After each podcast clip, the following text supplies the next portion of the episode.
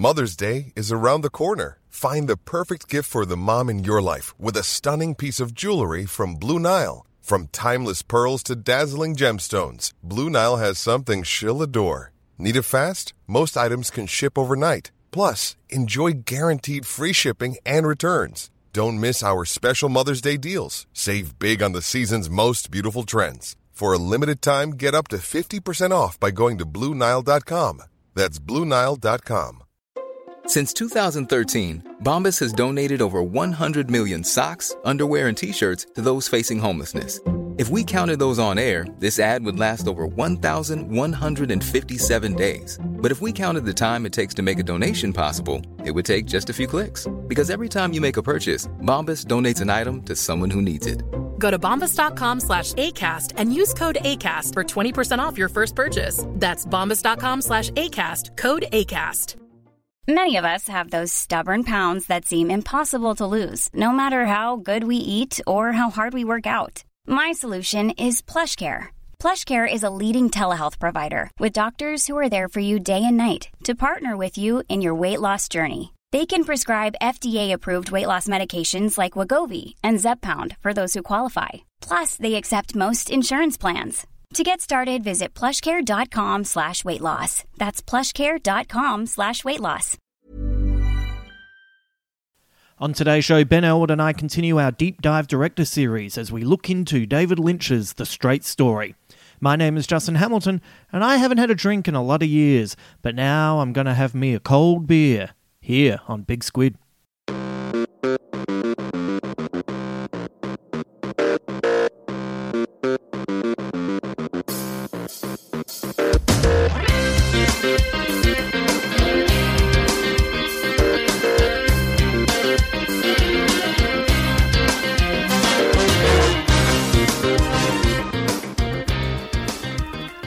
Thanks for joining me today as we hit the final stretch of movies in our deep dive director series on David Lynch.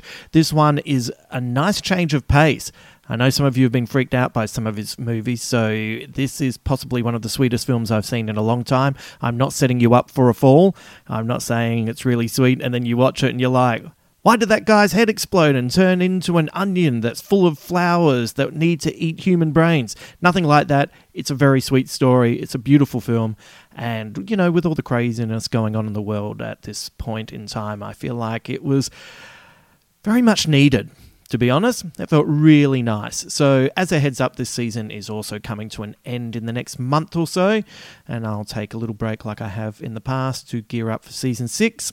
And uh, what we'll probably do is uh, a little reshuffle on the podcast to keep everything fresh. Uh, I think we're not going to do a deep dive directors series for season six. We just can't agree on who we would like to dig into. And all the suggestions from our Patreon uh, supporters have been great. But uh, look, to be honest, I think it muddled the. the the way forward, you know, it was like, oh, we really want Wes Anderson. We really don't want Wes Anderson, and it's like, oh, that seemed like a good idea, but no, well, maybe we'll just give it uh, a little rest for a season and that'll allow us to give uh, some new ideas some breathing space. But uh, I reckon uh, Space Podyssey will definitely be coming back for season six, and uh, and uh, Parsiamel and things like that. Beautiful tales for the disenchanted, and then we'll have some new things for you. Speaking of Patreon, everyone who signs up has an episode dedicated to them, and today's shout out goes to Martin Nielsen, who listens to the podcast over in Denmark. That is so cool. It is honestly one of my favourite parts of producing Big Squid is knowing that there are people all over the world listening, like um, Sarah in the UK and uh, Isabel, Linda, and Thea in the US. And I should have written down everyone because I'm trying to remember them off the top of my head and I can't remember all of you but there's so many of you and I love it it's such a treat and it's so lovely that you take the time to listen to this little podcast here, all the way down under in Sydney. So thank you so much. Anyway, this episode is all about Martin. So I don't know when uh, you're listening to this. So it's either Go Moran or Gorafen. I think I've got that right. And I really appreciate you listening to this latest episode of Store Blake's Broody. Have I just done Danish a disservice, Martin? Let me know. I'm sorry if I have just mangled your beautiful language. But thank you so much for listening to this. Uh, if you haven't seen the movie before, I hope it uh, inspires you to check it out. And if you have seen the movie, you already know how beautiful it is, so you'll enjoy Ben and I talking about it. Uh, I'll pop back at the end of the podcast to let you kind of know what's going on for the rest of the week. But for now, it's time for us to catch up with Alvin Straight, a retired farmer and widower in his 70s who learns his estranged brother Lyle has suffered a stroke and may not recover. Alvin is determined to make things right with his brother, but unfortunately, he lives in another state. Alvin doesn't have a car or a driver's license, so he makes the decision there's only one way to make it over there, and that's to ride his old lawnmower. And David Lynch's sublime The Straight Story.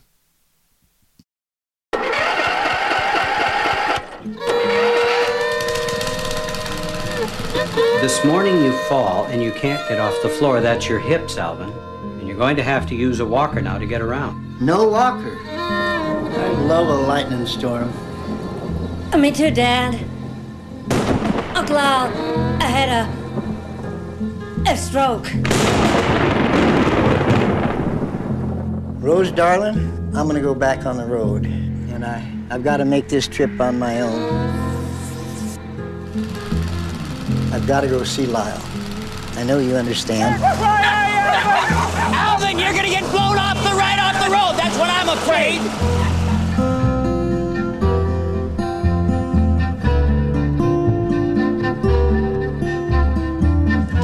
Zion, Wisconsin? Why didn't you just take your car? I don't have a driver's license. That's 60 more miles of hills. That's across the Mississippi. I'm having a little engine trouble. You know, uh, I'd be happy to drive you the rest of the way to Mount Zion. I still want to finish this the way I started. And this trip is a hard swallow I just hope I'm not too late. You've got two brothers that haven't spoken in 10 years. I want to make peace. I want to sit with him, look up at the stars, like we used to do so long ago. Brother's a brother. Fuck, I needed this movie. I really needed to watch this film and goodness gracious, what a breath of fresh air. We are recording this after the debacle of Dr. Whatever and the Multiverse of Madness, as I called it in my latest blog. And uh, wow. Not just the movie, but the uh, the aftermath of you know because I get addicted to kind of uh, Yeah. reveling in in shit like a pig. Yeah. Uh, and so spent many uh, weeks kind of reading all the reviews and stuff. And in the main, people are like, "This is sick. Yeah. How scary is it?" It's like it's just come on, dude. Well, Like, ev- even boiling it much. down to just uh, telling a simple story, like just even boiling it down Mm. Yeah. to its core, Mm. it was a complete and utter failure. Mm-hmm. And this film was the antidote to it. Yes. So we always start off with asking when was the first time you experienced this film. yes, two, But- ni- two nights ago. yeah, same. like it was Saturday night. And I really feel like I watched it at exactly the right time. Yeah. I needed something that took its time, uh, unraveled its story in all the correct beats, Yeah. informed me all the way through, had a lovely message, hmm. and treated its audience with respect Yeah. for us to be able to work out that some things had happened. You do know what I mean? Like Totally. specifically, Yeah, yeah, yeah. the moment I'm thinking of is when the hitchhiker hangs out. We'll talk about her later. Mm, Spends the night chatting to him, and he just clocks that she's pregnant, and he doesn't. He doesn't lead in with a question for us. Yep. He just starts talking in a way and giving advice, and Mm. then, oh, she's pregnant, and he's worked it out, and it was marvelous. Yeah, there's a there's a great uh, there's a great humanism in this movie, and Yeah. it's that thing. It's interesting because you know I think obviously Lynch is known for you know dark nightmarish visions of horror. Yes. Uh, and then the great surprise for people that are just getting into him as a artist or as a human is to watch interviews with him, and he's the sweetest man on earth. Yeah. Uh, and I feel like this is the movie that really brings that side of him to the fore. Right. Like the great humanist and the, and the person who sees, you know, the, the true goldenness in people. Yeah. And these things come up, you know, obviously it comes up in Twin Peaks, you know, Laura is the one and all Yeah. that kind of stuff. The way he treats Wild at Heart's characters. Yeah, absolutely. But you know, it's uh it, it was a very surreal experience to watch a David Lynch movie that had a lot of the tropes, Yes. but didn't descend into a horrific nightmare. like I kept Oh, right. And there were shots, like there are shots that are classical Lynch. I mean, when we open and there's that woman um, getting some sun. Oh, so I, I literally had this down here of. Uh, considering it is often referred to as a very different type of David Lynch movie, the opening scene in the town with the woman sunbathing Yeah. felt to me like it could have been just down the road from Twin Peaks or even the uh, same America as Yeah. Blue Velvet. Like it's like him falling over is like Kyle MacLachlan's dad having a stroke. Bro, tell me that when the camera was pushing into that window, Yeah. that you weren't expecting some horrific monster made out of garbage to come around the corner and go, Bleh! Oh, yeah. Like, it- I, felt that tension of like, oh, something Yeah. really fucking awful's about to happen. Yeah, Like, there's oh. poor Alvin on the ground, but if I look in the reflection, there's Bob going, ah! Yeah, and they, and you know, that, I mean, all the tropes like the the road, Yep. going by. We even had a scene of drone, you know, with, Yeah. the, with, with the wheat threshers. Yeah, yeah. So yeah. it's all still there. All- uh, a lot of the audio uh, motifs from previous films. Mm. Yeah, yeah, yeah. It's great. So it was that thing of, um, you know, it it was, and it took me probably 20, 30 minutes to kind of go, no, no, it's all, it's all good. Like Well- nothing, nothing really awful's going to happen. Well, also in uh, in a lesser movie, Mm. uh, and bad things would have happened to him along the way. Like, Mm. uh, uh, like with the hitchhiker, you know. Once again, we're skipping ahead, but once I was waiting for her to rob him. Yeah. because that's what we're conditioned to expect from these types Yes, of movies. yes. Or you're expecting, you know. The, the, the people on push bikes to beat him up, or Yeah, yeah, you know, yeah, and then the next scene is him with a you know black black eye and he's bleeding on his tr- lawnmower doing six k's an hour, going. Yeah. No, but none of that happens. It- Yeah, it's yeah, just all these beautiful moments of Mm. everyone he meets.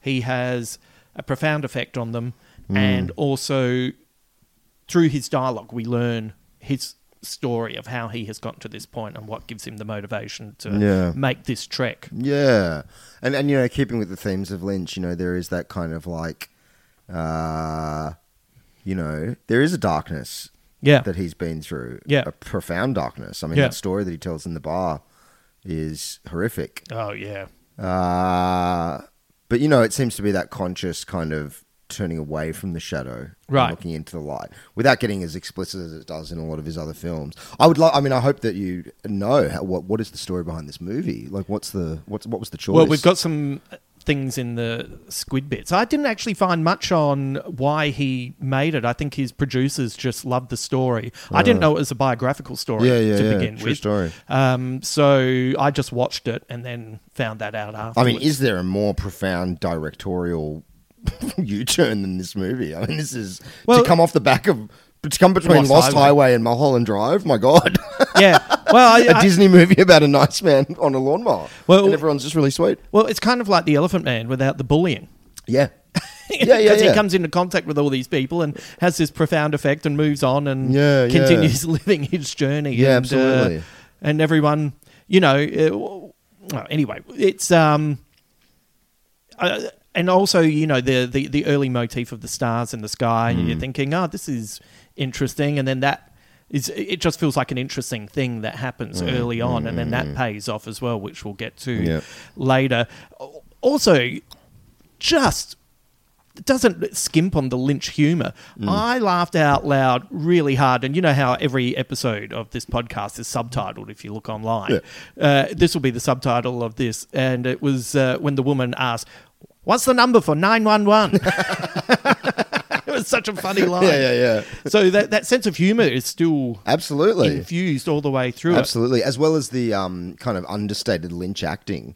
Yes. You know, again, you know why I was kind of a little bit on edge for the first twenty Yeah. minutes because everyone's kind of got that disembodied voice Yeah. not a lot of expression. Yeah, when, when's uh, when's Alvin gonna have a headache and then turn into some young buck who's banging chicks all over in another town? When's that gonna happen? It's not gonna happen. Oh, I'm actually quite relieved. Um, this movie lets you know the right amount of information at the right time. So Alvin, who's played by Richard Farnsworth, might have fallen over, but he also doesn't seem to be too fast. That made me laugh too because it's a loud thud. Yep. And he's in there probably for a while. Yeah, yeah, yeah. And then his mate comes down to berate him because he didn't turn up. and then his daughter comes home and everyone's kind of yelling at him and he's just like, yeah, yeah, yeah, no, I'm fine. It's fine. Yeah, I'll get up in a sec. I wonder if that's like, are you finding the older you get, you're kind of dealing, like, you know, when I was younger, I used to be uh, insanely hypochondroidal. You know, every freckle was a malignant mole and every headache was a brain tumor and all the rest. Uh, and then I find it ironic that the older I get, you know, hopefully I'm not close to death, but you know, I'm closer to death than I've ever been. And yet, when I when I when I uh, encounter some kind of health issue, I always think of this Joseph Campbell thing, the great, the great Joseph Campbell, uh, and he talked about. Obviously, he's much much older than both of us, but he was talking about when he, as he got older, he would, you know, he he connected so much with his kind of spiritual life or his mind or whatever that he could watch his body deteriorate with a kind of detached fascination almost, Right. Of you know, like oh, there's you know, almost like it's a car, like oh, there Ah. goes the radiator, Yeah. and there goes the you know, there goes the brakes, and, Yeah. uh, and it's not to say there's not an emotional emotion wrapped up in it, but it, Yeah. it- it's more detached than oh my god, like freaking out, freaking out. And I'm noticing as I get older, uh, you know, uh, uh, as you know very well, I've been going through some hectic health issues Yes. lately. Yeah. Uh, and I know that had these things happened 10 years ago, I, you know, it wouldn't just be the physical dealing with it. There'd be so much mental turmoil and, Yeah. and anxiety and m- meltdowns and stuff. Whereas, you know, I, I've, I've been surprised by how easily I am able to just kind of go with it. Like, Yeah. oh, this is happening and that's okay. And, Yeah. You know, For the people listening, uh, Ben's uh, going to advanced hair. Yeah, yeah. And uh, next time you see him, he's going to look like Fabio. And he'll, he'll look great. He'll look great. that is the only physical deterioration that I can't come to fucking terms with. You know the uh, I, I I kind of agree or relate n- not agree. I kind of relate to what you're saying. Uh, what I'm finding is uh, I kind of have more of a responsibility to maintain the upkeep. Yes. So, like, I'm probably fitter at 49 than I was at 40, Mm. and uh, it's it's it's having a little bit more respect for who you are, and Absolutely. and you know, making sure. Of course, it's going to deteriorate, Mm. but it doesn't have to fall apart immediately. Oh, absolutely. Yeah, you can I- you can slow down the Oh, process. a absolutely. Like, yeah, I'm not saying like you know just atrophy and like Yeah. you know revel in the fact that you're falling apart. Yeah. But when something does go, I, I don't know, like that, and that's what I found with the with the part with Alvin falling over. Yeah. And just kind of lying there. It was kind of like, oh well, this is this is the time that I fall over and I can't get up. Yep. Like I guess this is this is I'll the, just- the thing that's happening now. I'll just gather my strength. Yeah. Or someone will come home. Yeah, yeah, yeah, Yeah. Rather than you know, I th- there's like uh, with with physical deterioration or whatever. You know, there's the way of grace. Yeah. and then there's the way of you know kicking and screaming and Yeah. being a fucking burden to everyone around you. Yeah, yeah, uh, yeah. And you know, I would I would always prefer to be the person that's kind of like, well, this is Oh, this, this, is happening. Yeah, I still have mild moments. It's, uh, I, I guess, um, I think I've pulled a muscle somewhere close to the uh, collarbone, shoulder, and there is a part of me that thinks, is that a, is that something building up for a heart attack? Oh, but I only think about that at three in the morning when I wake up out of a cold, cold sleep. Oh, and yeah, then, yeah, and, yeah. and I lay there for a while because that's the best time to do it. Timing your heartbeat. It's great. It's just, I, I like a three a.m. panic. I don't get those people because I, time. I'm a big time my heartbeat guy. Right. Like a big one. Uh, and it's it's always I've got a great heartbeat. It's like one a Mm. second, perfect. Yeah. Um, but I know people that wear those ridiculous heart monitors. Oh, It's yeah. constantly like ah, like Yeah. measuring, like beeping if their pulse goes Well, the- over I- I think- seventy. what are you doing? I think the Apple, uh, well, funnily, like a, it's insane, but also those Apple watches have saved people. Have they? yeah, because suppose, they let you know, oh, something's going wrong. You go, I better get to the hospital. You just nearly had a heart attack. Wow. You know, and you think about, you know, our, you know, fellow comedian Dill. He had a heart attack at 37. Just did you not know that? No. no. Uh, it's not. It's not bad to talk about. He's talked about it. It only happened like about six weeks ago during the Melbourne Comedy Festival. Felt a pain. Wasn't Really? Yeah. Yeah. Really? Yeah. I didn't know that. Yeah, right. Yeah, no, no. So, um, And did he do shows after? yeah, yeah. He went in like he. It wasn't like a heart attack that knocked him to the ground, and you know, like. But he was like, God, I'm not feeling great. I don't. Oh, I better go and get this checked out. And they was, oh yeah, you've had a little heart attack, and they put a stent in, and he had stent. Yeah, and then he had some days off. He's That's not a minor heart attack. That's fucking Well, massive. but no, no. But I'm thinking. massive. Well, yeah. I'm thinking about you know a heart attack that wipes you out. Whoa. Yeah. I had my heart. I spent about fifteen hundred dollars two years ago to get my heart completely checked. Yeah. You know, you hear those stories. You hear like James Gandolfini dropped dead from a heart attack. It's like you're a big boy. Did you never get your heart checked? Oh man, I know. What's going on, man? I know. That, that's one of the reasons that. That, that, that fucking cuts down the snack eating when you know that like you, you, I figure Gandolfini never had a moment where he thought I'm not going to have that extra slice of pizza and you know what I'd like to do is to be able to enjoy the odd piece of pizza for a little bit longer For a bit longer. yeah Mm.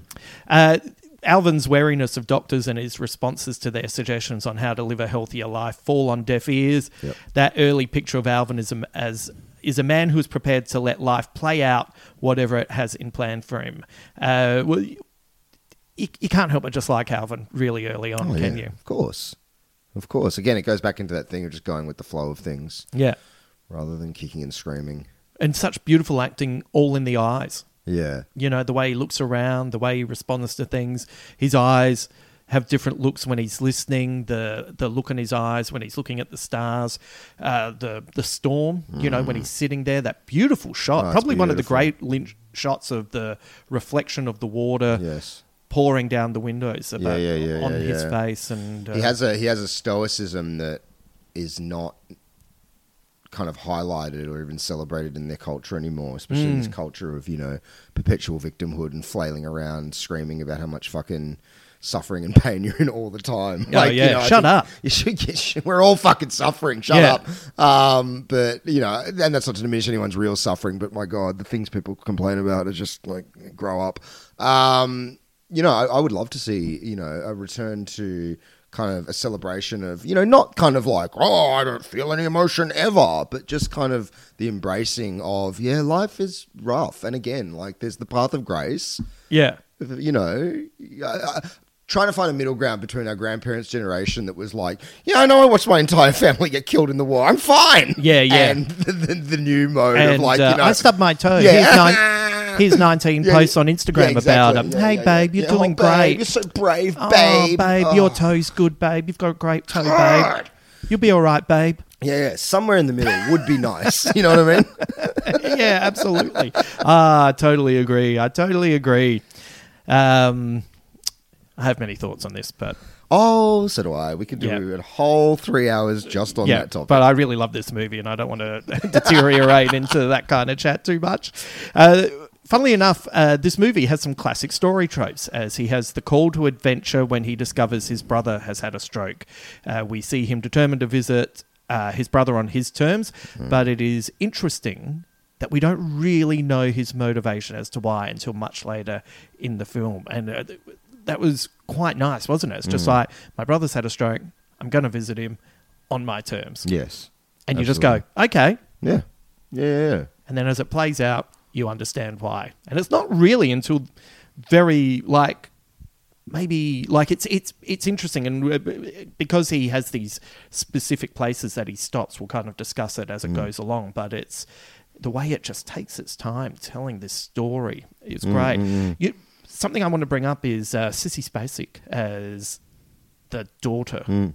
man i reckon that is an amazing performance Mm. because in lesser hands you're sitting there going that's really cliched and that's really awkward and also i think the performance is quite brave because she's a big actor and she's a really successful actor Yeah, yeah, and she yeah. is playing someone who is obviously uh, dealing with their own issues Yep. and mentally not uh, not lesser but in- Divergent. divergent yes and it's it's amazing isn't it Yeah, yeah, yeah. And I think that's the the beauty of that performance and and also the depiction of her when she, she's being talked about by her father is Yes. you know it's that there's no there's nothing resembling pity or you know those really fucking cloying uh condescending emotions that we sometimes bring to people who are different or divergent. Right. Uh,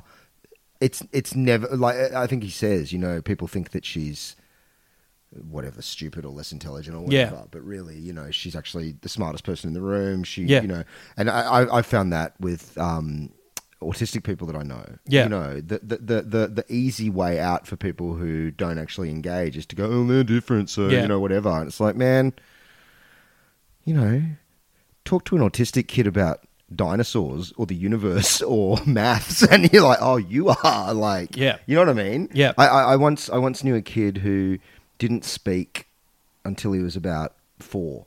Right. No words at all, and this freaked his parents out quite a bit. Yeah. Uh, and that's fine. I can understand. You know, your kid getting to four and he's not speaking, it causes concern. Yeah. And then, out of nowhere, he was just sitting on the couch one day, and he just started going one, two, three, four, five, six, seven, eight, nine, ten. He got up to a thousand. Right. He'd never spoken. And Right. he got up to a thousand, and we're just sitting there like, whoa. Right. And In the old days, you'd have him on a on a on a dunking thing in the water to see if he's possessed by Satan. yeah, yeah, yeah, yeah. But it was like, I mean, and look, it's obvious. It's easier for me to say this because I'm not the parent, but I was like, dude, this is fucking cool. Like, Yeah. This could could be the one that figures out, you know, the equation of dark matter or something. Yeah, you know, yeah. I've worked out what's on the other side of a black hole. Yeah, I've been there. Yeah. Uh, and but his parents, I f- whatever. Again, it's it's easy for me to say because I'm not the parent, but they they were like, not they they they. They, they couldn't find it in themselves to celebrate that. It became about like, well, he's not normal, whatever normal means, Right. You know, and it was this thing of like, instead of lamenting or mourning the things that you think that he should be able to do, why? I, I, I, feel bad for you that you can't celebrate this incredible thing he can do. Yeah. And let's channel and foster that. Yeah. You know, it's um I watched a great documentary yesterday, Werner Herzog documentary from the 70s about it's called um Handicap Future. Yep. And it's about kids uh born with gen- genetic abnormalities, a lot of thalidomide kids. So kids with no arms, kids with no legs, all that kind of stuff. And they he's interviewing one of the parents uh, of a kid who I, I can't remember what his disability is, and she is clearly traumatized by the entire situation.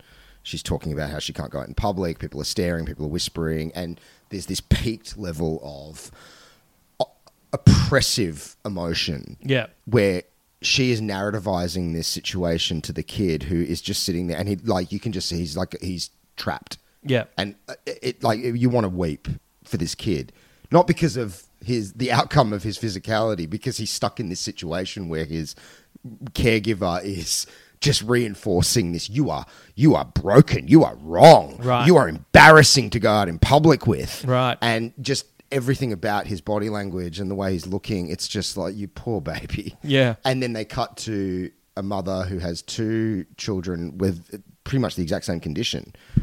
And she's you know no they get up in the morning they clean their room they do the dishes. We're not you know we're not living in this world of feeling sorry for ourselves. We Yeah. will get on with life. And these kids are so happy and so you know and obviously they will have huge struggles going forward in their life but just that kind of difference between you know uh, the differences in approaches and the effects that they have is profound Yeah, you know the, the maybe the parents with the kid who didn't talk for four years. And by the way, I've met some kids. I, I think they could take a fucking leaf out of this book. But uh, you know, uh, celebrate what makes them different, and then uh, find ways to give them jumping on points that will allow them to assimilate into everyday life. Totally. You know, just make sure that they're really good at sport and numbers. Totally. There you go. Yeah, you know, yeah, show yeah. them how to kick a footy, and then show them, uh, and then let them know all the statistics of the 1983 grand final between Hawthorn and Essendon. Do you know what I mean? Like, yeah, yeah, yeah, absolutely. That's And I think and I think society is getting better at that. I think so too. Yeah. Absolutely. Yeah, in in some places, In some definitely. places, yeah. yeah. Well, you know what's interesting about uh, Sissy Spacek's character Rose is that you know we see her play out, and then it's not until later when Mm. her when Alvin's talking about it with great pride as well, Yeah. and then we realise that uh, she's uh, had one of her children die, she's had two other children taken away from her, and uh, in retrospect, you understand the pain that she's gone through to get to this point.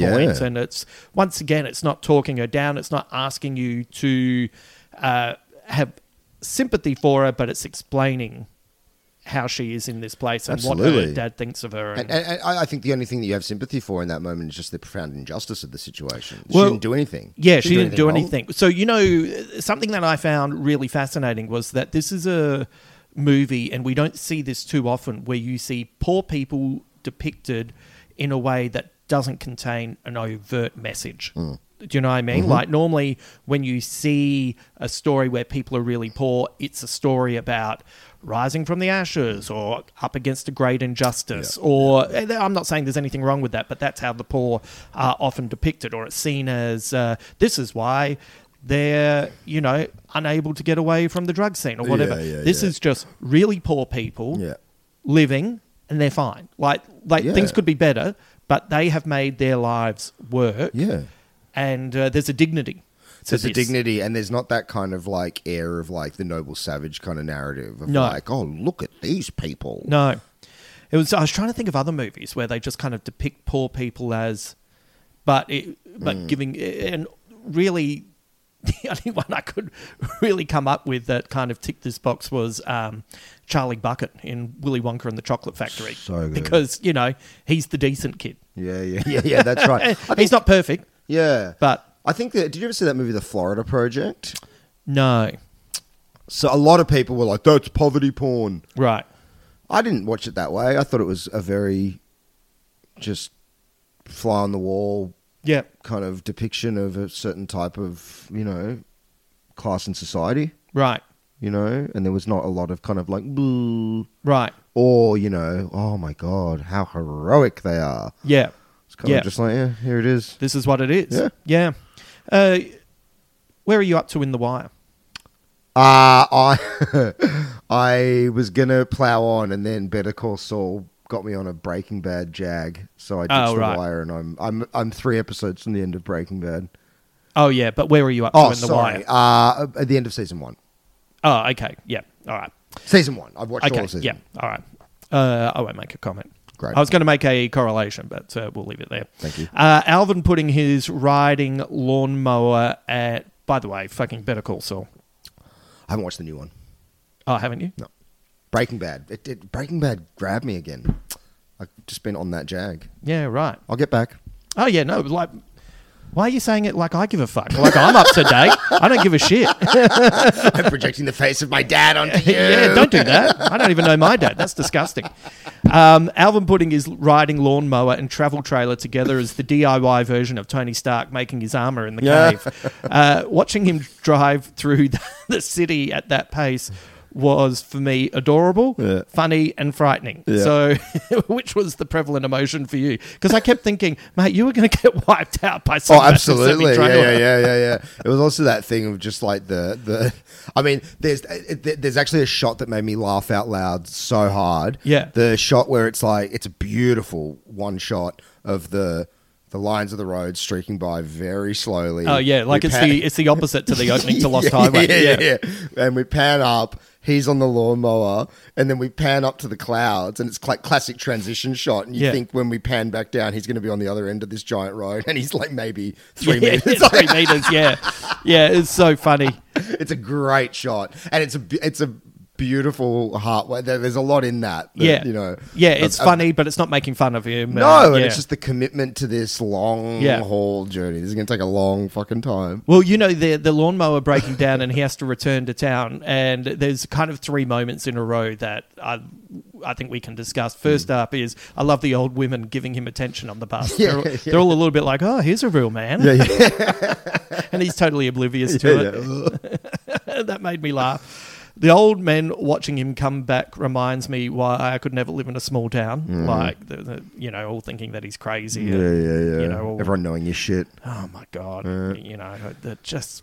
ah. the reason I can't hang out with my old high school friends, you know, that Right. There's that part of you that's like, oh, whoever whoever I am now, Yeah. will just be overshadowed by the memory of who I was. Right. You know what I mean? Right. Like, I don't think you can ever truly Well, like, they grow haven't. up. They haven't been with you for the complete growth.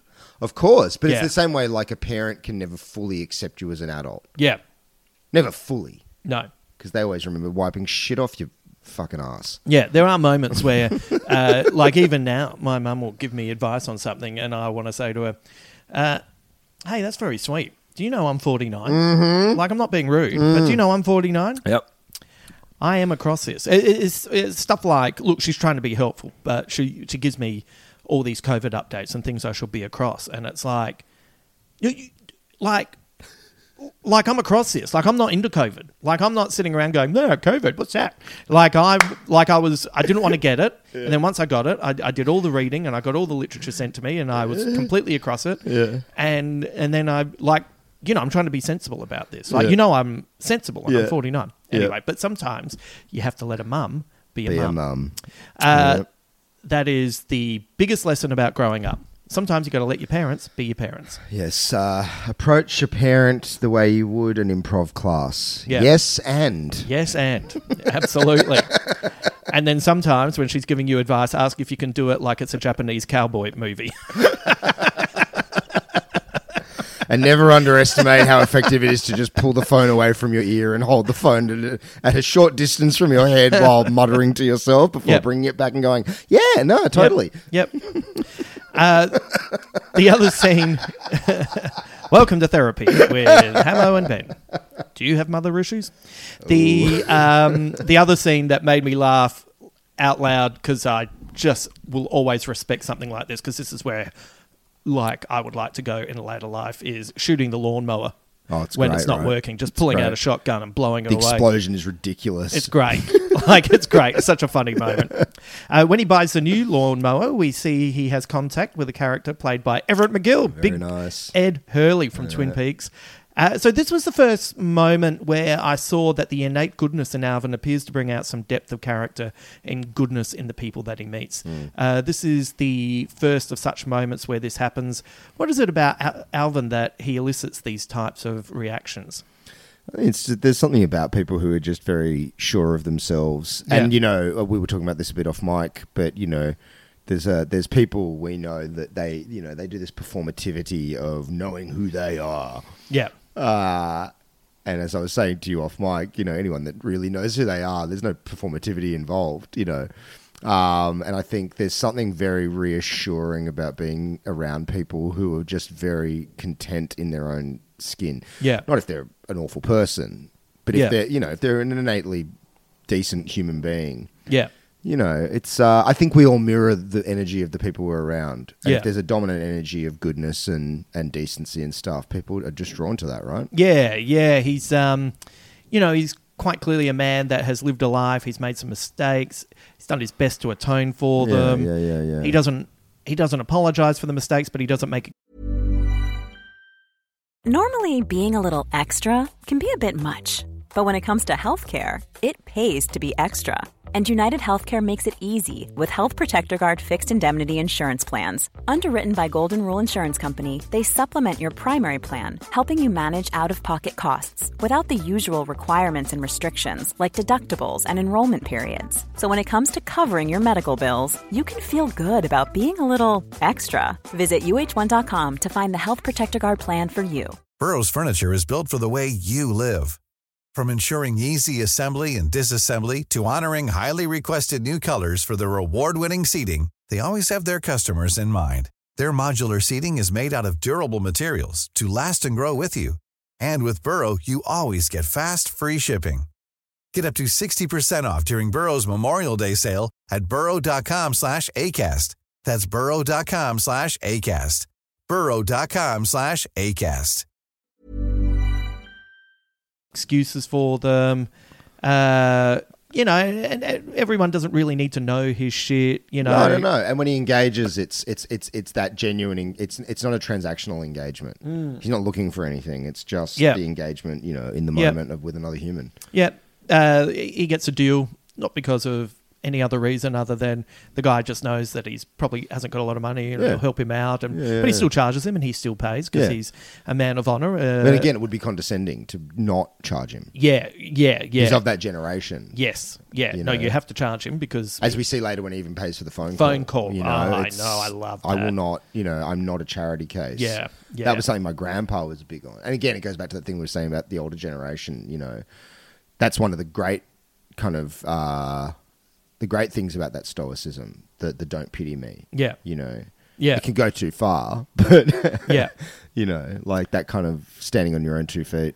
It's funny the uh, what you said about people who say who they are, and uh, there was a there's a great NBA basketballer called Kevin Durant who is like one of the all time greats, Mm. and he is sublime. Mm. And but he's very tetchy, and he's on social media a lot, like a lot of those athletes are. And there's there was a great moment where he's coming back in the playoffs, and uh, they asked him how he thought he was going to play, and they were, all the journalists were asking pretty dumb questions, and he just said, "You all know who I am. I'm Kevin Durant," and it was like such a fucking great line. But also at the time, I was thinking. I reckon you're still working out who Kevin Durant is. Hundred Uh, percent, and hundred percent. I feel like I've seen that play out. That's not a that's not a dig at him.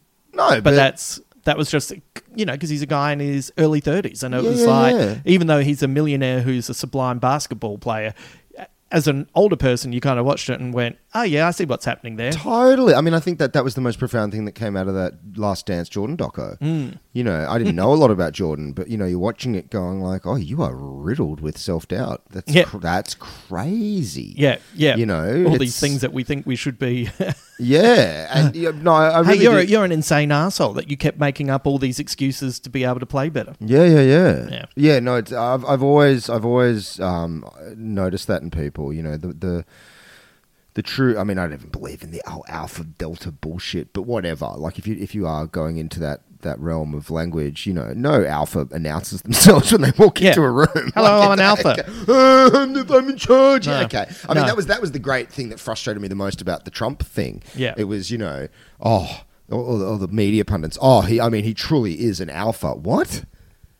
No, he's not. No, Alva, I'm the best. I'm the best. I'm the No. smartest. I'm the richest. That's like if you want to go by the, the, the, the Greek alphabet metric, that's deltoid behavior. Yeah, yeah.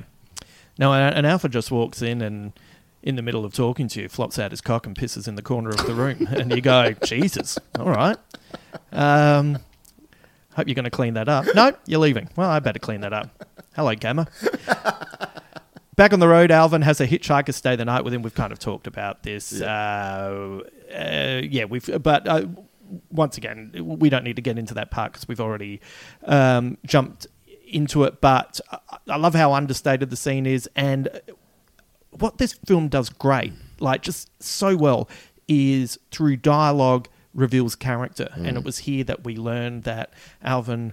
Uh, at one point had a wife. Mm. She had 14 children, seven made it, Mm. and she died back in the early 80s. And uh, this is also where we learn that the children were taken away from Rose, and it all comes from Mm-hmm. him looking at her, realizing that she's pregnant, and maybe is estranged from her family for the for incorrect reasons, which Yes. will also play out as we go further along. Yes, yes, yes, absolutely. But uh, what a what a beautiful scene. Yeah. And uh, the once again, you know, when it got to the morning and he wakes up, I'm like, she's stolen his lawnmower, and he gets up and she's listened to what he said, and she's left a bundle of sticks with her Yeah. wrapped up, and you go, oh, it was beautiful and a relief.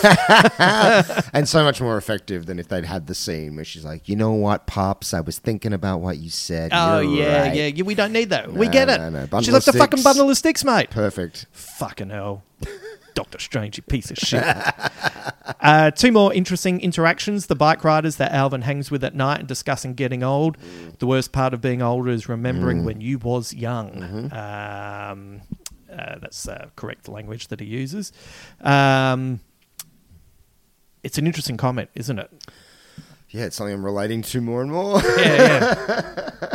Well, it's, uh, to, to me, it's. Um, I, I think it's a good lesson uh, for now. I think it's a good lesson for nineteen. I think it's a good lesson for thirteen if you can get your head around it. But the lesson is it's important to be aware in the present because the present is constantly moving forward. So just be here. You know. Yeah, yeah, yeah. I mean, you spend so much of your youth wishing to be older, you know, and then so much of your whole older age wishing you were back there. No, I don't. I, I'm wrapped where I am right at the moment. That's I good. fucking. I always wanted to be uh, a guy living in a big city doing shit. Yeah, that's great. I mean, yeah, no, like, don't get me wrong. I'm very happy to be the age that, like, I, you couldn't pay me a million dollars to be in my 20s again. What a fucking Mm, nightmare. mm. But I, I guess I related to that line in the sense of, like, you know, I think what I'm starting to wrestle with a bit now is just that vitality that is there when you're young, Mm, and yeah. how it was p- potentially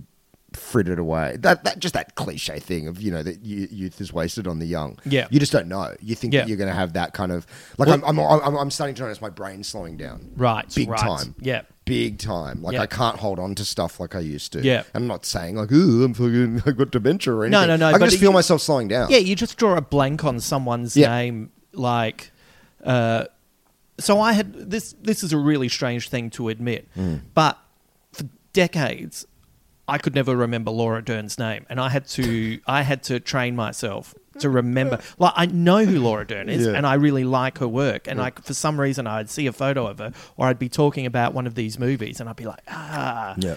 What's her name? So you know you have to train it, and now I can't remember what's her name's name. So squeeze someone else's name out. You know her, but um, yeah, no, I know what you mean. It's the um, it's the energy. That's the And, and also just the, that kind of like there's multiple uh, branches of reality that lie in front of you. yeah, You know, whereas I just think it's as you get older, reality starts to concretize around you. yeah, Choices that you make start to have long term consequence or benefit or whatever, whatever, Yeah. whatever word you want to use.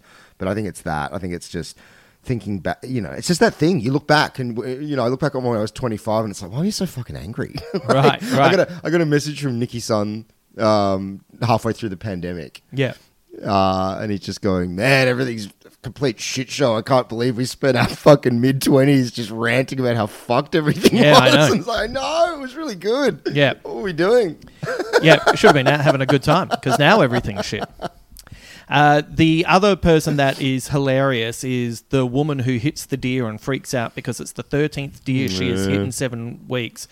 And That- I love deer. Oh man, like the ugliest character in the movie. I love that scene so much because she carries on like a fucking pork chop. Mm. She bangs on about how much she loves deer. Mm. And what does she do? Gets in a car and drives off Of and just leaves the deer in the middle of the yeah, road. yeah, to be- doesn't even talk to Alvin, doesn't wait to hear what Alvin has to say. I reckon that woman has a pretty full on Facebook account if she's still around. Um, and, you know, the, once again, a real statement on Alvin. He takes the deer, he cooks it, and then he mounts the antlers as Yeah. a tribute on Yeah. his, uh, like, like it turns out he loves deer more than her, and he to the yeah. extent that he even feels awkward while those deer statue are watching him eat the deer. yeah, that's right. Yeah, yeah, yeah, yeah, yeah. But yeah, no, he he makes the death uh, mean something. Yeah. it's not just a you know. I got a lot of respect for people that eat roadkill. Yeah, yeah, I really do. Yeah, roadkill parmigiana. Mm. Yeah, like I like if I yeah I, I I genuinely do as well. I'd probably be too scared. Like we, me and my buddy are going camping in a couple of weeks, Right. And the and the place we go to is like it's six hours out, and the it, it, there's a confronting amount of roadkill. Yeah. like confronting. yeah, But I don't know if I'd have the courage to just go "Look, chuck that in the back of the like. You know what I mean? And Yeah. not not because I'd fear cutting it up or anything. I'd just fear disease or something like Oh that. yeah, You know no, no, no, I mean? no. Like no, it's a fear of meat. It's not Yeah. a fear of Yeah, yeah. roadkill. Yeah. Uh, when Alvin's lawnmower has uh, transmission issues and nearly crashes, he's looked after by some people who were watching firemen practice putting out a fire. What a shot! Great scene, and uh, I, I don't know about you, but I didn't like these people when we first saw them. You know, being smart asses. Oh, yeah, yeah, yeah. I Very really bougie. Yeah, and then uh, and then once again they meet Alvin, uh, especially Danny, you know, the guy who owns the house that Alvin puts his trailer in. Um, he becomes one of my favorite people in in the in the movie, and it's uh, you know because he has all these great interactions with Alvin. Uh, he won't. He asks if he can use the phone. Won't come inside to use it. Yeah. Leaves money, as you already said, Mm. for the call. Yeah. And you know, uh, he offers to drive him there. You know, like yeah, and, yeah, that's right. And Alvin's like, no, I've got to do this my way. Mm-hmm. And his respect for Alvin makes you, you know, gets up in the morning. Just they don't even say goodbye, but he's just looking out the window, making sure he gets off okay. Yeah, yeah, it's yeah. all really beautiful. That's a that's a great, great. Yeah, the respect to the respect to uh, abide by Alvin's wishes, even though he fears that something could go wrong. Yeah. you know, not condescending to him and come on, man, you need to think about this. Yeah, and you know, or like even a- around that scene is the um, you know, before he takes off, it's the bickering uh, twins who fix his Mm. lawnmower. Uh, he he gives them advice. Uh, to take note of their own issues, but Mm. what I also love is he gets some money off his lawnmowers. He's happy to Yeah, yeah, talk them yeah, down, yeah, yeah. talk a deal by pointing out what they're fucking doing. Yeah. But also, that scene is a masterclass in writing because in that conversation, you learn more about his relationship with his brother that he's on his way to see. Yeah, yeah, yeah, absolutely. So you know, he's it, it, it's all from experience Yeah. that he gets himself a little deal, teaches them a lesson. Yeah. You know the uh, what um, Danny's standing there just kind of admiring the way he does it because you know that Danny's fucking dealing with those dumbass Yeah, mechanics yeah, all the yeah, time. Yeah. Um, and uh, also all around this time as well is, uh, and you mentioned it briefly, is he goes into town with Verlyn, the Mm. elderly war veteran, Mm. and uh, they exchange war stories. And the, the bit that really kind of stuck out to me was the the idea of the time stolen from his buddies who died, which becomes more pronounced with his own age. Mm. And you, you realize, oh God, he's lived a life. He's had his demons with alcohol. Mm, mm. You know, he's a he's a rich character. But- Yeah, yeah, yeah. Once again, we just get it at intermittent points. Yeah. So, yeah, it would be very easy to say, oh, like even the way this movie is described by people who like it, fail to kind of get across the idea that there's something happening in every scene. It's as, it's as, it's as much of an immersive experience as any of other Lynch's movies. Like Yeah. it's really not the narrative. You know, it's it's you're not. This is not like a narrative. The, the, it's it's secondary. Yeah, cool. Yeah. He's driving to see. Like, who cares? It's it's, Yeah. it's these it's these it's these sequences and these just marinating with these characters. I mean, that sequence at the bar is beautiful, and the acting is, you know, when they both start crying, it's really. You know, it's that confronting thing of seeing old men of a certain Ah, generation cry. It's the worst.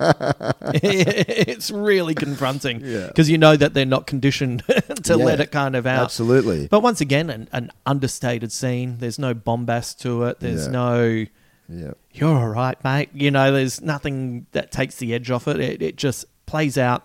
It's. um I remember when doing uh, shows a long time ago, uh, my director at the time, Paul Horan, said that the, the best way to get across an emotional beat on stage is to say it really flat Mm. and let the audience project the emotion onto it rather than trying to wring Yes. the emotion out of them. And it's something that has stuck with me for a, a long time. Mm, mm. If anyone saw Tom Gleeson's show Joy, that had uh, a moment at the end that was quite emotional, and you know you wouldn't think about that Mm. from that redheaded smartass, but um, but you know Former redheaded Oh yeah, smartass. yeah, yeah, uh, yeah. Former ginger, former ginger ninja Tom Gleeson, Uh. but it was uh, it was this story that. Uh, played out, and then at the end, he, he just said it very flat and very straightforward, almost like as bup bup bup. And if you were paying close attention, Mm. it was like, holy shit, this has been building to this moment. I never saw it coming. And I think it was his best show, Yeah, personally. right. Yeah, yeah, yeah. Um, so that's what I like about this scene. It is Mm. they're sharing stories. No one's asking for any sympathy. No one's Yeah. asking for any uh, absolution from their guilt. Mm. But we learn more about them, both men, in Yeah. that point. It's interesting that the the guy from the town kind of like they recognize something in each other. It's like, hey, we should spend some time together because I don't have someone who can talk about this stuff, and neither and neither someone who won't just kind of do the performativity of it's okay or all those things. Yeah. You know, again, it's that stoicism that I really respect of like, you know, whenever people, occasionally you'll talk to someone who's like, oh, my friend's going through a terrible time or someone Mm. died or whatever, and I, I don't know what to say. It's like, well, they don't have to say anything. Like, stop, Yeah. don't make it about you. It's Yeah. not about what you need to say. There is Yeah. nothing you can say. Yeah, just put- listen. just listen. Yeah. And if you have to say anything, the best thing to say is that fucking sucks. Yeah. That I'm sorry really that you're going sucks. through that. And can you can is Yeah. there anything I can do? Probably not. Yeah. But if there is, Yeah. you know, if you just need to call and rant and rave, Yeah. call me and rant and rave. Yeah. But this idea that we can, you know, fix things with word or sentiment is is beyond the pale. It's one of the greatest things about getting older is realizing that you don't have the skills to fix things. Yeah. And it's or, uh, or there's situations that you can't fix things. and then ironically through not trying to fix it, you temporarily fix it. yeah, You know, Yeah. for, the, for, the, for those moments, Yeah. there is a relief and there is a breaking of the tension and all Yeah. that. Um, no, so I really enjoyed that that they're not trying to like, hey, I know you shot, accidentally shot this guy and you've been Yeah. living with guilt for fifty years, Yeah. but don't worry about it. Yeah. He's gonna be fine. You'll meet your brother and you'll be healed. yeah, you'll get a new lawnmower and uh, you'll be uh, you'll be doing burnouts very soon. Uh, Uh, when Al- Alvin sets up the night in the at the cemetery, it's perfect that the Catholic priest comes and sits with him. Here, the guilt of the falling out with the brother comes to the fore, and Alvin, in his own way, makes his confession that he just wants to make peace with the brother that he had a falling out with ten years before. I love that we don't know what the falling out was. Mm. It doesn't matter. Doesn't matter. And once again, we get to project what it could have been. Well, again, I mean, it's it's one of those things where neither of them probably even remember what it was. Yeah, yeah, it was. Yeah, it was like a the build up. knows? Yeah, it was a build up for ages, and then Yeah. suddenly it was like, why didn't you do the dishes? Bang! Yeah, yeah, yeah. we're done. I've got a friend. Uh, you know, he's he's passed on now, uh, and it's you know a great fucking regret that we never hashed it out before he Right. died. Uh, and I found out subsequently after he died that he really regretted the falling out. Right. And there was that part of me that was really angry at him, just going, "You dumb fuck!" Like we could have just, you know what I mean? I'd forgotten what the fight was about. Right. You know, if we just had that moment of like, hey, man, like it would have Yeah. been like we would have just, Yeah, whatever. that was insane. Yeah, Yeah. Um, but you know, we had a terrible falling out. And we were like brothers, and uh, and I don't even know what it, I don't know. I know Yeah. I know that at the time I was furious and Yeah. fuck him, and he was very much fuck him. If he was still alive, I don't think he could even articulate what that was all about. Yeah, yeah, yeah. You know, it was Yeah. like whatever. We were both having a dark day, and we Yeah, took it out on each other. Yeah, and then it just escalated from there. Yeah. Um, yeah, so I think these long term fallings out, you know, who the fuck knows? I kind of have more. Uh, you know, there's there's been a couple of times this year where I've had some friends drive me to levels of insanity, and uh, what I just do is disconnect for a little bit for both our sakes. Yep, Mhm. I'm just disconnecting with this. Yes. Uh, the and then there's some people whose um, behavior over time kept repeating. And they're That's the- a different thing, They're yeah. the people, but it's not uh, nothing major. Mm. But it's all just uh, like a uh, a level of disrespect that just keeps coming your way in, in in these tiny little waves, and then they're the people that I go, we don't need to do this anymore, and I just try to segue out of those friendships. So then, if I see them, it's quite nice, but I'm also fine. Yeah, you're not harrowed and exhausted. Death by a thousand paper cuts, right? Yeah, yeah, yeah. Hence why I have three friends. now, that's good, and even that's too many. As my grandma said, if you go through your life with one great friend, you're one of the luckiest people on earth. All right. Well, I have three pretty good ones.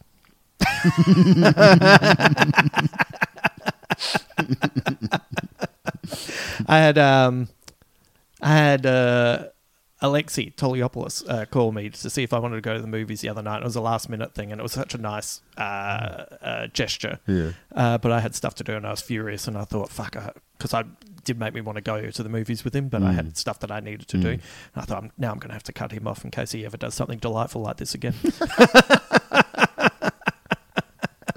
Preemptive breakup. Preemptive breakup. What did he do? He was delightful, and it's fucking annoying. what movie did he want to see? Out of curiosity. Uh, after Yang.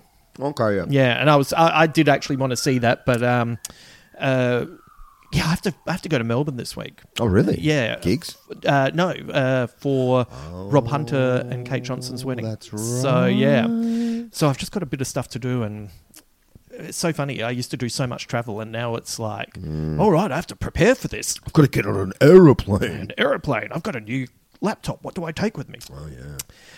Uh, his next stop is in a bar where he asks for directions to his brother's home and has his first drink in years. It's telling that these two scenes happen back to back. He has his confession, and now he requires a little, Yeah, yeah, yeah. little pick me up. Yeah. Interesting scene. Yeah. Also, what does he have? He has like a Miller Lite. Yeah, Miller Lite. Yeah. What does a Miller Lite taste like? Like, like- shit, Alvin. he's really into it. It's quite crisp. Such a funny scene because he's like, um, that was the most David Lynch moment for me. Yeah. Like, you know, like if if you remade this film with David Lynch uh, on the lawnmower, that Yeah. that was, felt like the most David Lynch.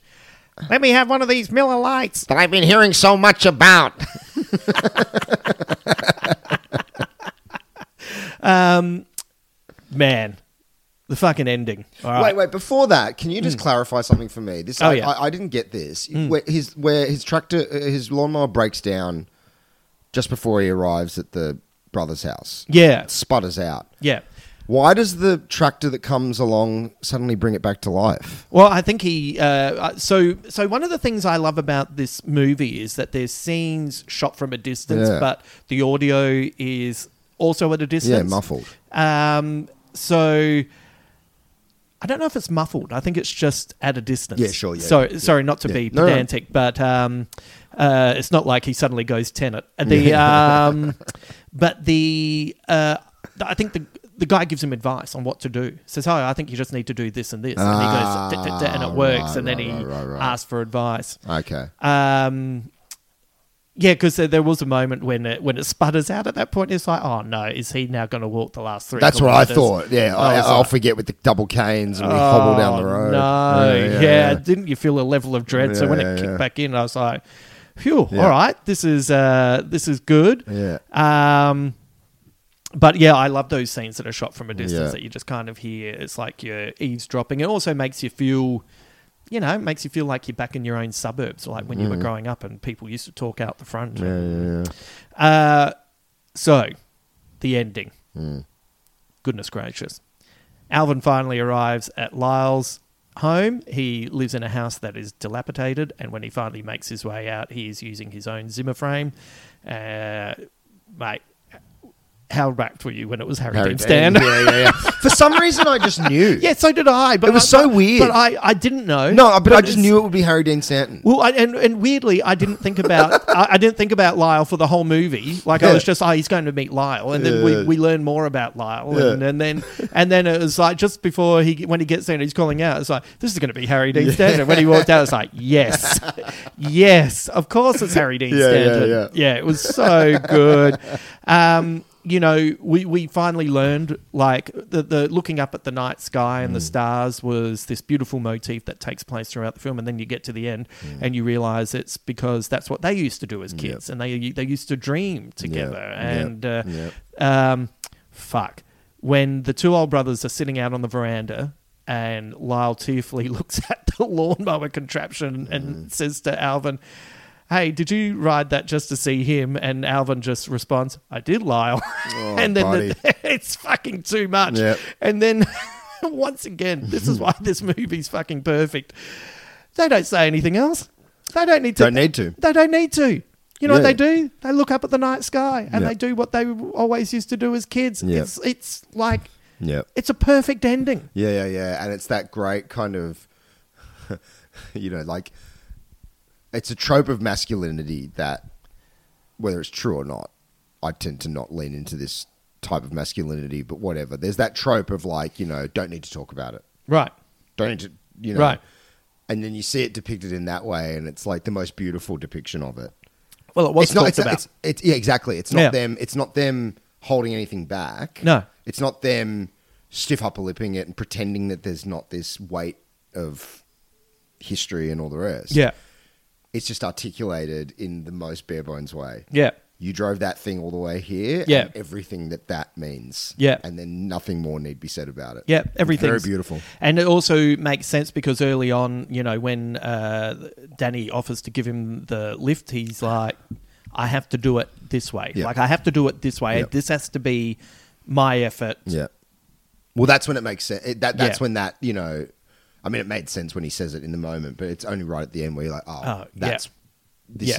is. He's got to see that I've gone to this Yeah. to understand how I feel about him and how I want to fix things. Yeah. Oh, it's great. Yeah. Like what a great film. It's a great film. Um, great film. I it- actually can't wait to watch it again. Yes. Yes. Now Well- that I know the whole kind of shape of it. So I'm going back to uh, Adelaide for like I've got gigs, but I'm also going back to. Uh, I'm mainly going back for Mum's birthday. Nice. And so uh, we'll watch some films. So I've been uh, holding back. Uh, Worst person in the world and drive my car and things like that that she would have missed, but I'm definitely going to take, Take this this, along. yes, yes, yes. And just go, ah, here's a little palate cleanser for Mm, you that you'll think, do I want to watch this? And at the end, you'll be like, when can we watch it again? Yeah, yeah, yeah. So it's just, I, I honestly just thought this was a perfect film. It's a perfect film, and it, it had that thing that a lot of uh, I've talked about before that a lot of late nineties, early two thousands films are having on me. That nostalgia for just like a sl- like just like slower, Yeah. slower, less insane time. You like just take your pre-digital, pre pre iPhone, Yeah. pre ubiquitous internet. Let's Yeah. just fucking slow the fuck down. People, People with real faces. yeah, yeah, yeah. People you know. actually engaging. I was Yeah. at a comedy night last night, and there was eleven comics on. It was stacked. Yeah. And I was sitting on the couch at one point, and I looked up, and everyone was just staring at their phone, and it was one of the most Yeah. dystopian, depressing tableaus I've ever seen in my life. Yeah, I went and I and I said it audibly, and everyone was like, "Yeah, whatever, it's fine." It's like it's not though. Yeah. it's not. Oh, It's yeah. horrible. you- like, you know, some of the funniest lines that comedians come up with is when you're hanging out and talking shit and someone Yeah. says blah, blah, blah off the back of your Yeah. routine and you go, Oh, hey, do you mind if I use that? Nah, go for it. dude, like yeah, absolutely. Like, I remember Absolutely. I used to do a routine about uh, walking into a spider web in the country and how thick it was and like trying to push through it and, and then uh, looking to my left and there was a dead goat hanging in the web. And then when I looked to the right the spider that was so big like it was massive I could smell bourbon on its breath. And I said it had tattoos. And Adam Richard saw it and he said uh, yeah it had uh, had little humans homes on each of its elbows. And I was like oh that's such a specific joke that he could he can't use that you know? Yeah, so yeah, yeah, I was like oh yeah I'll- can, do you mind if I use that and you know and vice versa you know you're always saying things hey have- you thought about saying this bit in here Yeah, the That- community aspect of that, it all. that, that doesn't that doesn't really happen No, anymore. I, w- I went to dinner at a friend's place the other night, and uh, at one stage, uh, both of them were on their phones. What? And uh, and I was like, you, "You guys should talk rather than texting each other." And they laughed, and then we anyway. That was it. what a beautiful film! I've got some squid bits for you. Great. Uh, the real Alvin Straight took his trip in 1994, and the journey took him six weeks. Wow. Yeah. Wow. there was a moment in this when you're like, how long's he been on the road? And it's like yeah. five weeks. Yeah, yeah, yeah. Oh my God. Once again, thank you for avoiding throwing in any. Like, we had enough drama when he's on the steep hill. That's Yes. enough drama. Yeah. with the with the house on f- on fire. On the, with the house on fire. like, it's such a. everything's really funny there. Uh, his uh, Alvin's lawnmower could do eight kilometers an hour. Come on. It's almost like a Zen meditation practice. Yeah. traveling that slowly. Oh, but for- That's some- slower than walking. Yeah. Well, for everyone, uh, something that I didn't say is, you know, he has bad eyesight and he, Mm. he can't walk, and so and he's not allowed to drive, so Yeah, that's yeah. all he's allowed Yeah, to yeah, do. Um, after the visit, his nephew and uh, his brother's son drove him back to Iowa in his pickup truck. So thank goodness he didn't have to make the trip by himself.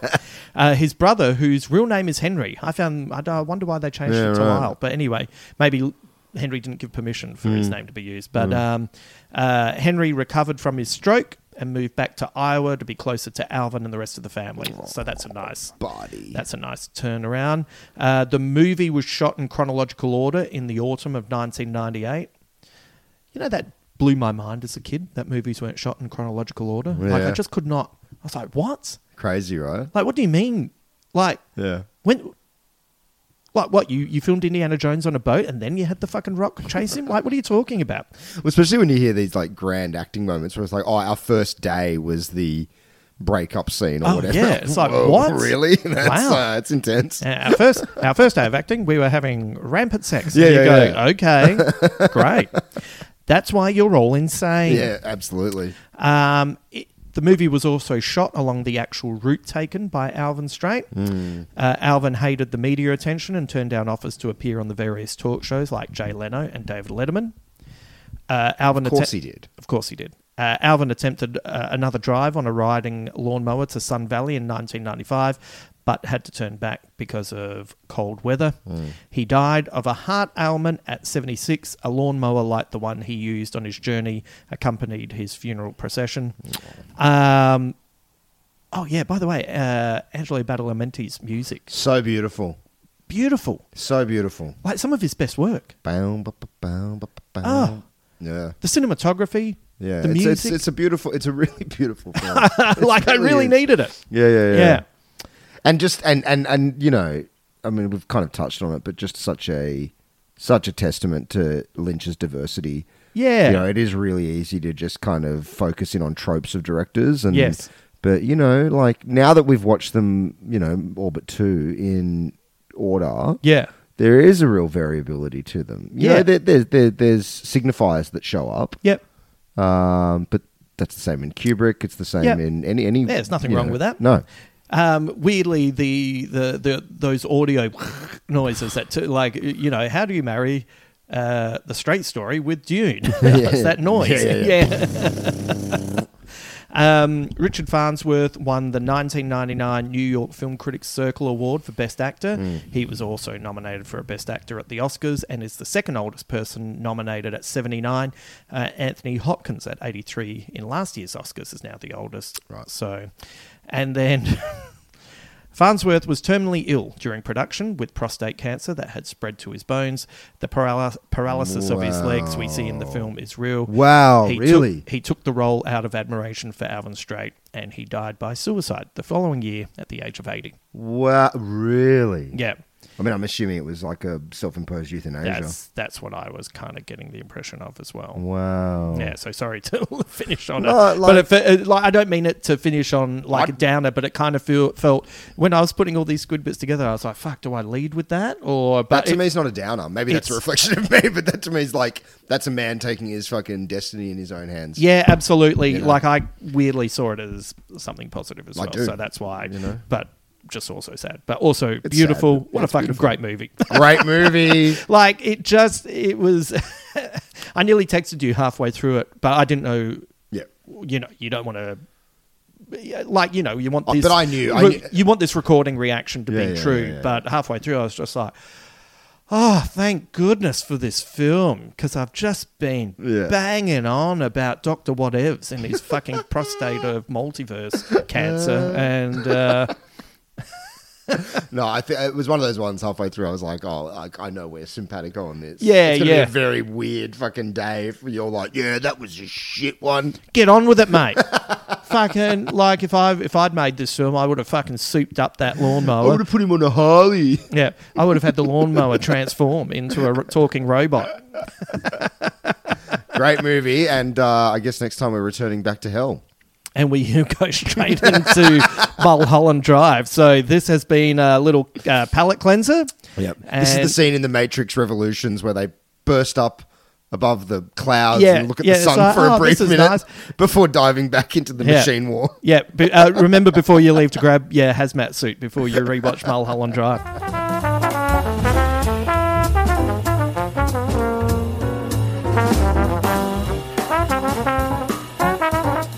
As always, thank you to Benjamin for joining me to discuss this gorgeous movie.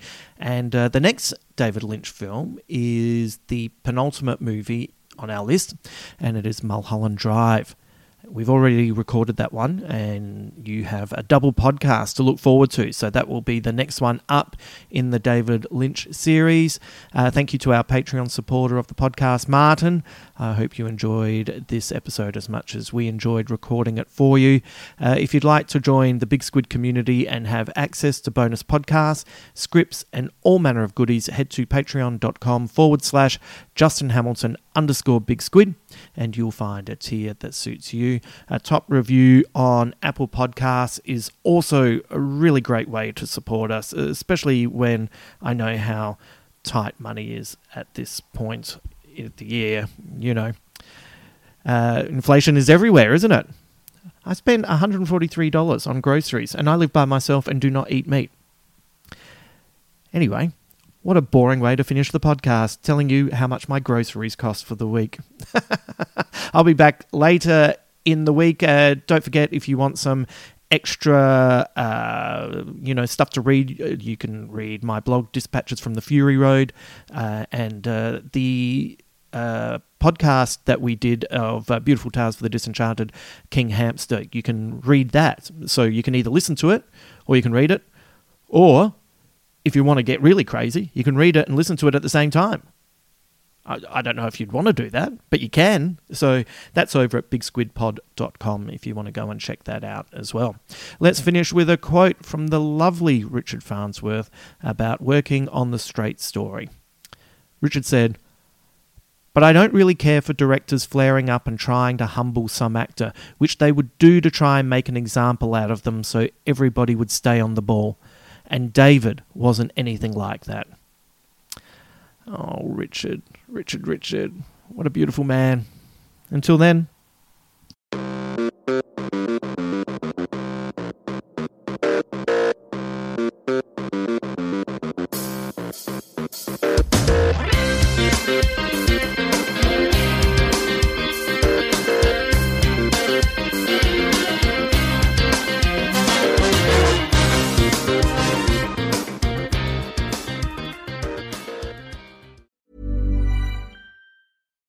Flexibility is great. That's why there's yoga. Flexibility for your insurance coverage is great too. That's why there's United Healthcare Insurance Plans.